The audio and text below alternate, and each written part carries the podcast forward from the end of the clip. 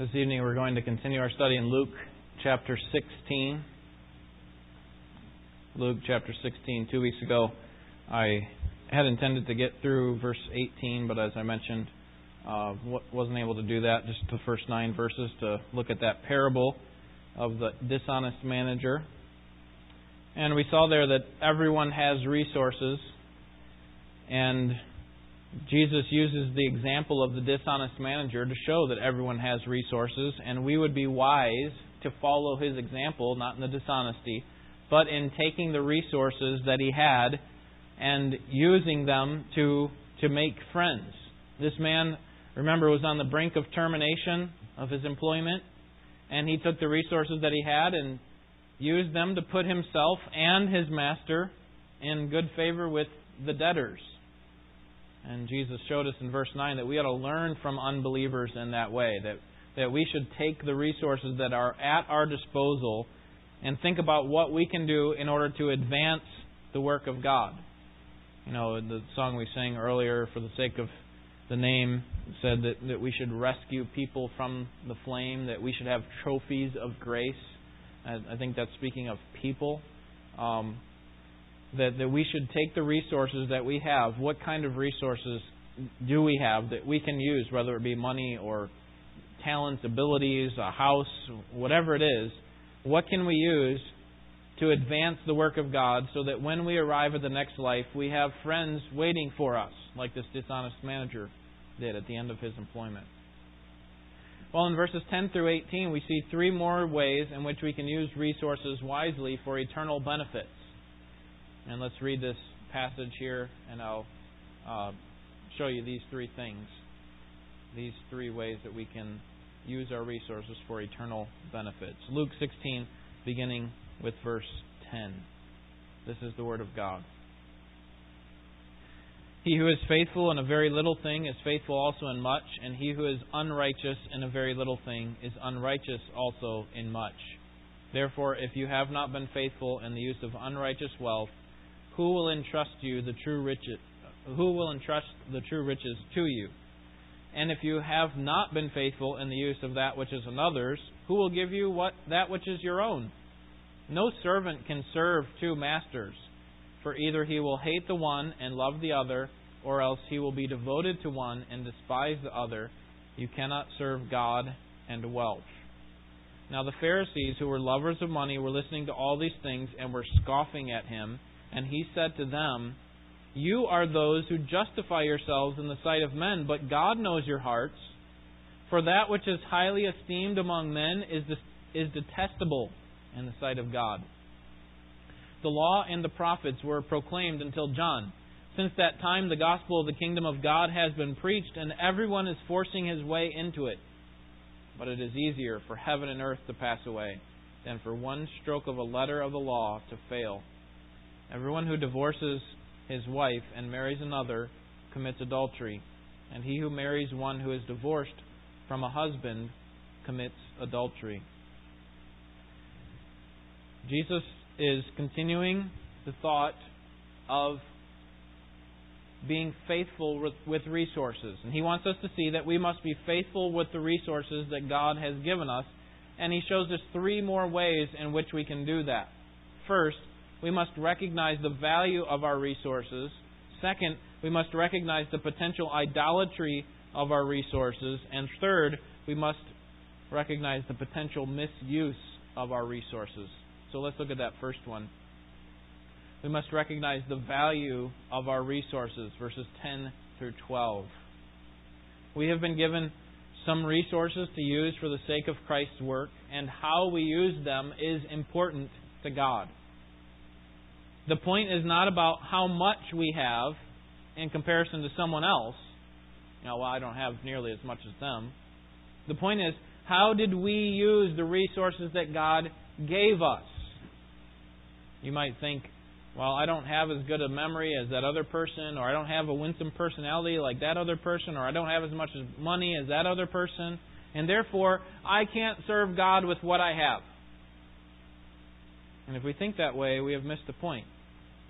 God wants us to be faithful with the little that we do have. So, however you evaluate your own resources, what Jesus wants is faithfulness to them. Not, well, I, if I had more, then I could be more faithful. The point here in verses 10 through 12 is that we need to be faithful with what we do have. Have you ever met someone who is always complaining about their job and talked about higher positions and more money while at the same time they were being unfaithful in their own job because they weren't trying their hardest, they weren't giving their best. They were talking about, well, if I were the manager, if I were the boss, if I had this position, I would do things differently. Well, what are you doing with the job that you have right now? What are you doing with your job of stocking shelves or greeting people at Walmart, right? I've known pastors who are always dreaming about better churches, more money, more people, more unity. All at the same time, they were not giving everything that they had to the church that God had already entrusted to them. What about congregations who are wishing for a better pastor? You know, if we had a better pa- pastor, we could be a better congregation. Or what about a husband who has who is unfaithful to his wife? You know, if only I had a more godly wife, then I could be a more godly husband, or vice versa. Friends, those lies come from the very pit of hell and will lead us to a pathway of destruction. God has given you exactly what He wants you to have. As far as your spouse is concerned, God has given you exactly what He wants you to have as far as your church is concerned, and even your pastor. I hate to tell you. Okay? God has given exactly what you what he wants you to have. And if you're always thinking, well, if only I had this kind of and then fill in the blank, then I could be more faithful, then you're missing the point of faithfulness. God has entrusted you with the spouse you have now, with the job you have now, with the family you have now, with the church and the pastor you have now, with the money you have now, with the education level that you have now, and the understanding you have now. That doesn't mean we never should seek to advance in some of those areas, but but what are you doing with the resources God has given to you and that belong to you or are entrusted to you now? Look at these verses again. Verse 10. He who is faithful in a very little thing is faithful also in much. So the reverse is also true. And he who is unrighteous in a very little thing is unrighteous also in much. Listen, if you're not being faithful with the resources that you have entrusted to you now, when you get more resources, you're not going to change. You're not going to automatically flip the switch. Okay, I was unfaithful before because I didn't really have that much, or I didn't have what I wanted. But now that I do, now I'm really going to be faithful. That's not how it works, friends. Jesus says so. He says if you're unfaithful now, you're going to be unfaithful with much. Verse 11 Therefore, if you have not been faithful in the use of unrighteous wealth, who will entrust the true riches to you? And if you've not been faithful in the use of that which is another's, who will give you that which is your own? Why would God entrust you with more if you're not being faithful with what you have now? With what God has entrusted to you now. Verse 12 talks about uh, or I'm sorry, verse 11 talks about this unrighteous wealth. Don't think of it as, you know, any wealth is unrighteous. It means wealth that can be a, obtained in an unrighteous way. He's saying, I expect you to use the wealth that you have for the sake of God's purposes. The principle is a one of lesser to greater. If we can't handle the money, which belongs to who, by the way? Belongs to God we can't handle the money that God's given us, and why would we think that God would entrust us with greater responsibilities that He's given to us? So, a litmus, litmus test for where we are spiritually is to evaluate our resources and how we're using them for the sake of God.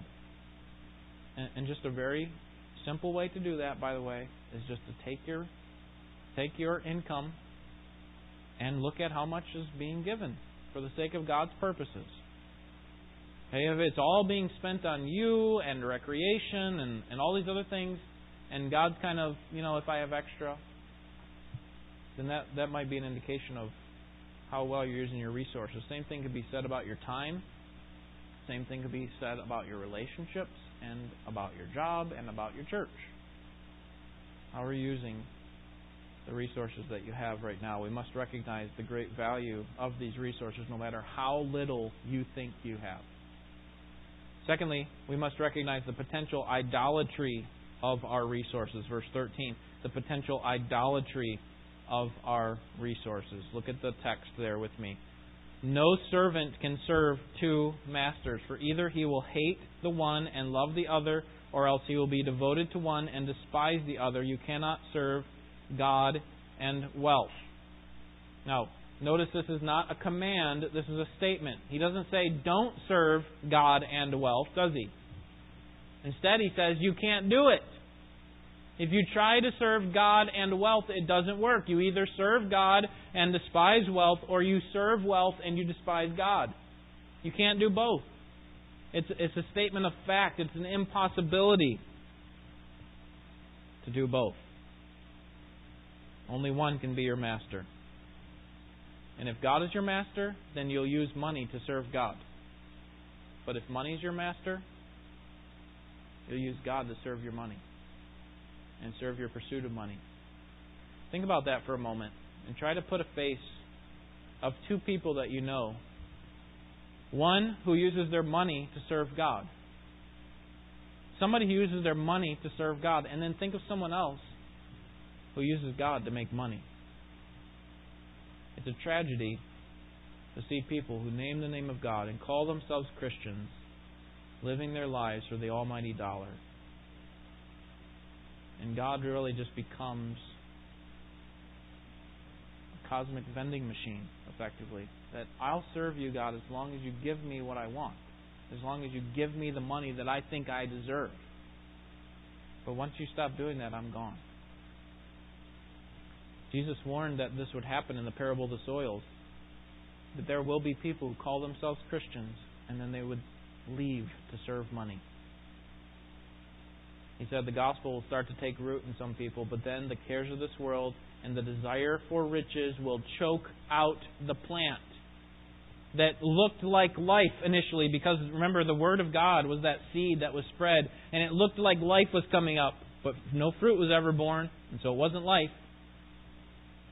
thorns came in and choked it out and in this case the thorns were the desire for riches Paul warned of the same danger listen to 1 Timothy 6, 9, and 10.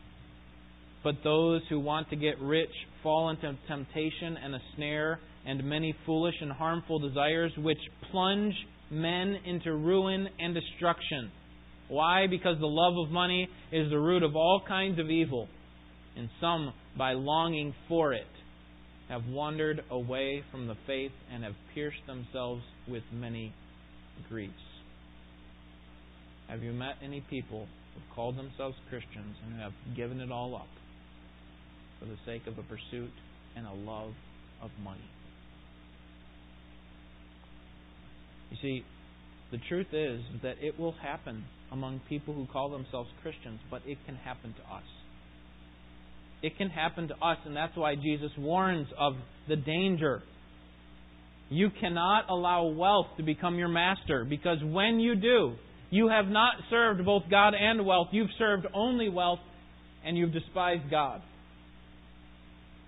Wealth has become your master, and you better watch out that you are not finally destroyed. The remedy for the pursuit of money to the exclusion of God is found in 1 Timothy 6, 7, and 8, two verses earlier from what Paul was saying. 1 Timothy 6, 7, 8 says, For we have brought nothing into the world, so we can take nothing out of it either. If we have food and covering with these, we should be content. The point is, we need to be content with what we have. And this is why, why I began with verses 10 through 12. We have all these resources, but we see them as kind of just a little bit, not as good as we would like to have, and so we're always wishing for more. If I just had more, then I could do more for God.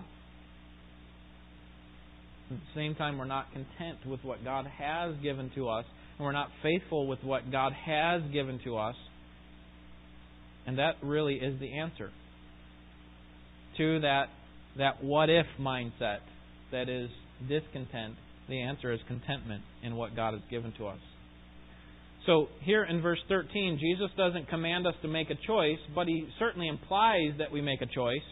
He says you can't serve God and wealth. You got to serve one or the other. So make a choice and make the right one. Serve God.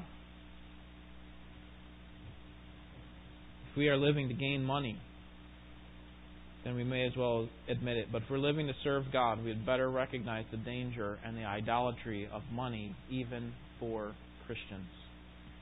That money can quickly become our master, and if we don't watch ourselves, we will be destroyed. And when I say destroyed, I'm talking about eternally destroyed. That we will turn from the faith. That's what that's what Mark 4 is talking about, the parable of the soils. Many have, have gone down that road and were choked out. That's what Paul's talking about in 1 Timothy 6. They've plunged themselves into ruin and destruction. Why? Because the love of money is the root of all kinds of evil. We, we must recognize the value of our resources. We must recognize the potential idolatry of our resources. And then, verses 14 through 18, number 3, we must recognize the potential misuse of our resources the misuse of our resources. And here we have two ways that our resources can be misused, and Jesus ties them together. First, the misuse of wealth, which makes sense because that's what he's been talking about wealth. And then the misuse of the Word of God. Sometimes we can use the Word of God to accomplish what we want instead of uh, using it as God intended. And so he's going to uh, condemn the Pharisees in their misuse of the Word of God. But first, verses 14 and 15 the misuse of wealth. As my New Testament professor, Dr. Compton, points out in his study of this passage, he says this passage is sandwiched between two parables. The first parable is about stewardship. That was the one we looked at two weeks ago with the parable the unrighteous manager. Or actually, now it's been three weeks. Uh, and then the second is the parable of the uh, the rich man and Lazarus, a parable that's about accountability and so, in between these two, Jesus is addressing the failure of the religious leaders in the responsibilities that were entrusted to them. Following God is not just about using our money properly, it's about the authority of Jesus over our life. It's about rightly dividing the word of truth. It's about not cutting out sections of his teaching that we don't really like, like Thomas Jefferson did. Right? We just we don't like those parts of the Bible, we'll just cut those out. It's going to be clear that the Pharisees misused the, re- misused the resources that they, uh, that they have, and they misuse the Word of God that has been entrusted to them. But in verses 14 and 15, we see that they misuse money as well. In verse 14, they're scoffing at him. The Pharisees, who were lovers of money, were listening to all these things and were scoffing at him. Now, why might the Pharisees scoff at Jesus with regard to his teaching on money? What problem would they have with him saying, You can't serve God and wealth? Because following that statement, it tells us that they were scoffing at him because they were lovers of money. Well, in their mind, in their minds, money was a sign of what? It was a sign of God's blessing, right? I mean, think of all the Old Testament examples of how God blessed people with money, with resources. Abraham, Jacob, Isaac, Joseph, Moses, even Job at the end of his life, David, Solomon, and dozens of others. That these were righteous men whom God blessed with money, with great riches. And so, therefore, the Pharisees, in their minds, thought, how could God despise people who pursued money?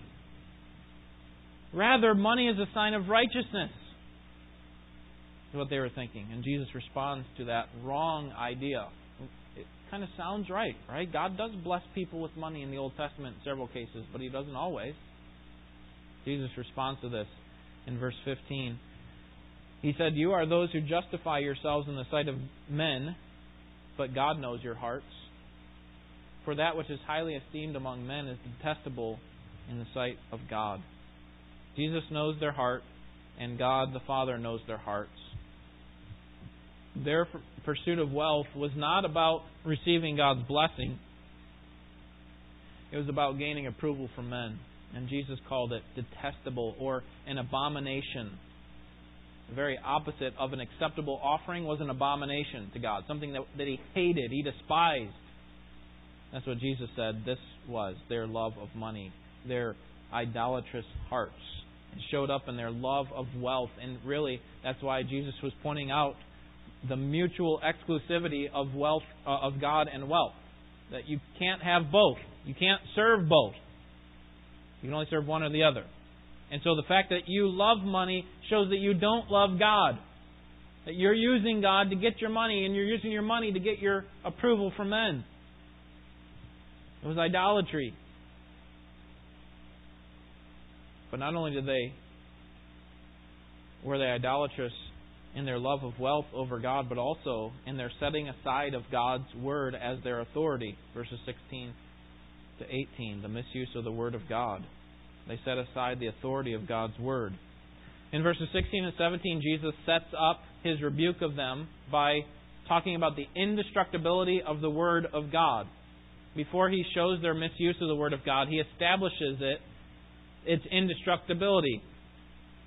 Because if we think about it, the Pharisees have been hanging their hats on the Old Testament law, and since these were the scholarly elites of the day, they figured they knew God's will.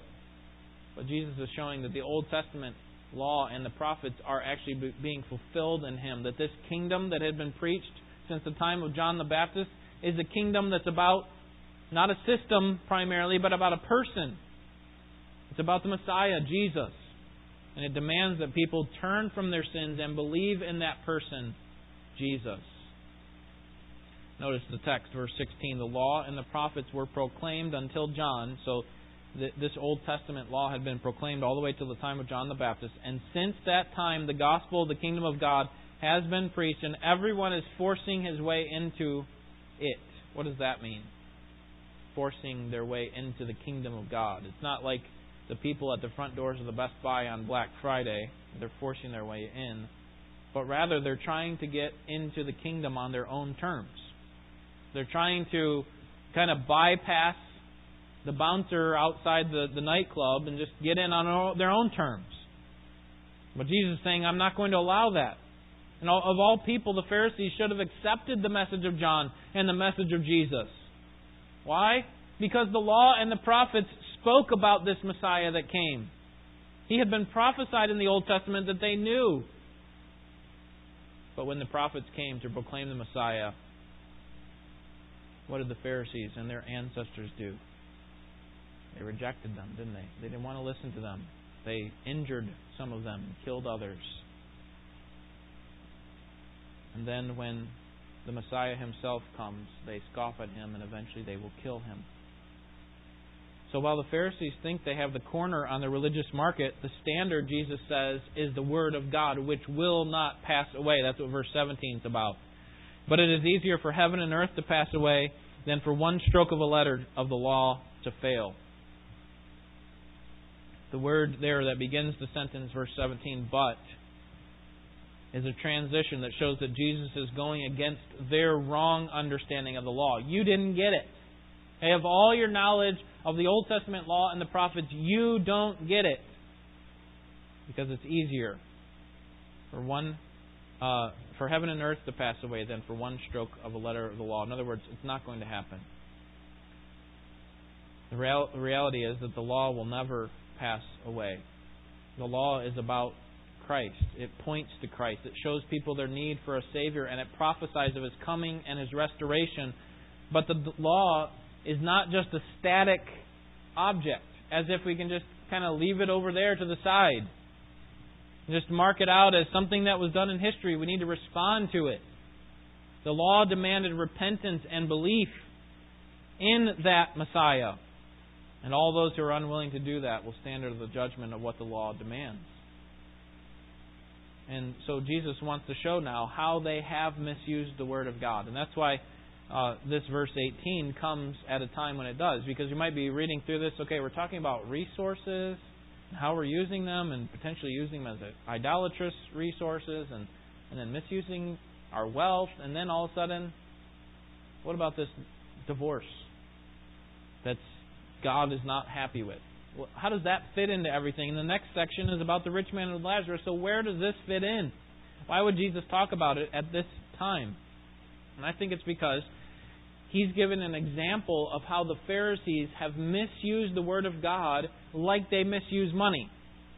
That they take the Word of God and use it for their own purposes rather than for God's purposes. And so Jesus just briefly lays out a prohibition against divorce. Verse 18. He says this Everyone who divorces his wife and marries another commits adultery. And he who marries one who is divorced from a husband commits adultery. You see, the Pharisees used marriage much like they used money. They were glad to have it as long as it accomplished their purposes. But if their marriage got in the way of what they wanted for themselves, if it got in the way of a position or an opportunity for more power or recognition, then they had laws that they made up themselves, not the Old Testament, but they made up themselves that they could divorce their spouse, their wife, for the most ridiculous of reasons because he didn't like her cooking. Uh, that was actually written in the, the, the Jewish laws, the Jewish traditions. So they were quick to discard their marriage while appealing for or to the allowances for divorce because here in verse 18, we don't have any allowances for divorce. It sounds, if this were the only text on divorce in the entire Scripture, we would say it is completely wrong always to be divorced. But this is not the only text that we have, and Jesus is just showing how they misuse it. You're misusing it. In order to accomplish your purposes, you discard your wife so quickly when what God had originally intended was that there would be one man for one wife for one lifetime. And Jesus was telling them that when they used marriage like that or misused marriage like that, they were actually committing adultery. Now, again, he doesn't give any allowance for divorce here, and I don't have time to explore all those allowances that we see in other passages of Scripture. But if you're in, interested in studying the legitimate reasons for diver, divorce, and I believe that there are several, I would commend to you my sermon from Mark 10. It was preached on September 5th, 2010, and it's on our website. And there I discuss the other passages on divorce and explain my understanding of God's position on divorce. And um, it'd be something good to at least think about, even if you don't fully agree. But for our purposes tonight, we need to see that God was opposed to divorce in general. When it was used, He was always opposed to it. When it was used as a means to advance our position. When it was used to pursue selfishness while clinging to Old Testament law that said, hey, we can divorce our wife. Right? Moses made that law. That's what the Pharisees were doing. They were clinging to these these these things that helped them get by and advance in position and power, but they weren't actually considering the value and the purpose of marriage itself. And so what they're doing is they're not only misusing wealth to get what they want, but they're also misusing the word of God to get what they want. They're taking the Word of God and just using it where they want to, and they're misusing it. So, three points of application that correspond to the three points of the text. Okay, and they are actually the same as the the uh, the points of the text. All right. Number one, recognize the value of the resources that you have. Recognize the value of the resources that you have. Christians, Jesus is teaching us that we must use the resources that we have been given for God's purposes. We must recognize the great wealth, not just money, that we have our, at our disposal. Yes, we do have money, and in terms of the rest of, of the world and the rest of history, we are wealthy. And so, yes, we do have money at our disposal, but also, what other things has God given you? What other resources has He given you? Your family, your education, your understanding of Scripture, this church, your house. Okay, you could list hundred more things. Whatever God has given us, we must use all those things like the unrighteous manager did in order to advance himself in the kingdom of God.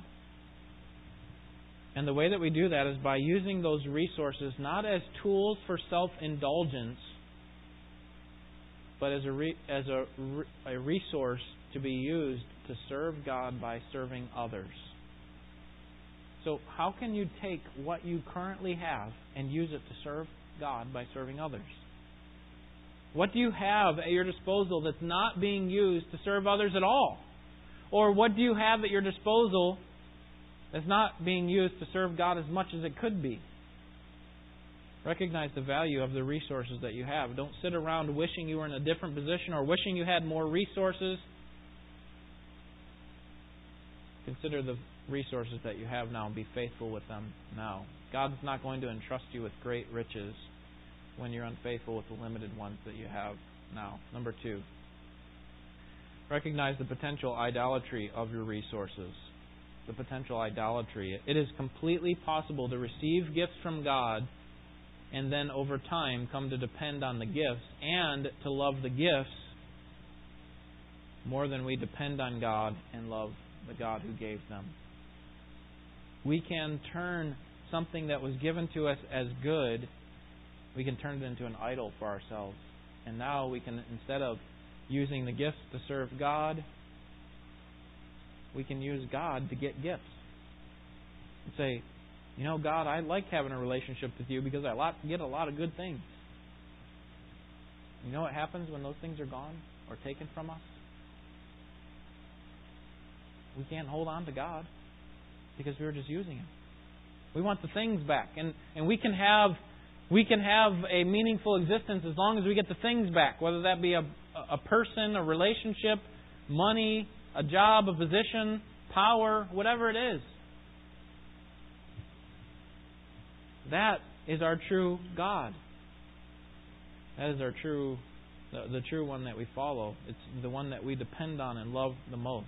And before we know it, God just becomes the means to an end rather than the end. We serve God as long as He gives us what we want. Friends, it's impossible. It is impossible to serve both God and wealth. You are either going to hold to the one and despise the other, hold to the other and despise the one. So make the choice. Make the choice to follow God and use your resources, everything that you have, that God has entrusted to you at your disposal to serve Him. Number three, recognize the potential misuse of resources. The potential misuse of resources. God values something more than the accumulation of earthly wealth. That's not a sign of favor that you're going to receive from God just because you have more money than someone else. God wants you to value His Word. Because we don't live by bread alone, we don't live by money alone. We live by every word that proceeds from the mouth of God. God wants you to value His Word, which will abide forever. It's amazing that we can even take something as pure and timeless as the Word of God and twist and mold it into our own little idol so that it does for us what we want it to do. You know, the passages that are intended to tell us one thing, we take and we twist them and use them to say something else so that it will advance our purposes, like the Pharisees are doing here in verse 18. You know, they're taking this this uh, allowance for divorce as a means to discard their wife. We can do the same thing. We just take the scripture and twist it because we don't want to think of God in, in such a way, or we don't want to think of uh, God's commandments for me in such a way, so I'm going to take this and I'm going to change it a little bit. We've taken the Word of God and turned it in our own little idol to accomplish what we wanted to do. And above all, I think we need to value the Word of God because it's God's revelation to us. It is the clear expression of our Savior Jesus on whom we must depend. The kingdom is coming. God's not going to check bank accounts to see who, if you're eligible to enter. You know, if you made this much money, then I'll let you come in. He's going to allow you to enter on the basis of a relationship, on the basis of faith. Whether or not you were trusting in Him, whether or not you trusted in His Son, and what He, uh, what He revealed to us in coming to this world, dying for us, and giving Himself as our perfect sacrifice and coming to life as a, a way to show that He conquered death. That's what God is going to use in order to allow you into His kingdom, not a bank account. So don't misuse the resources that you have. Instead, use those resources to gain friends, in the kingdom of God. Let's pray.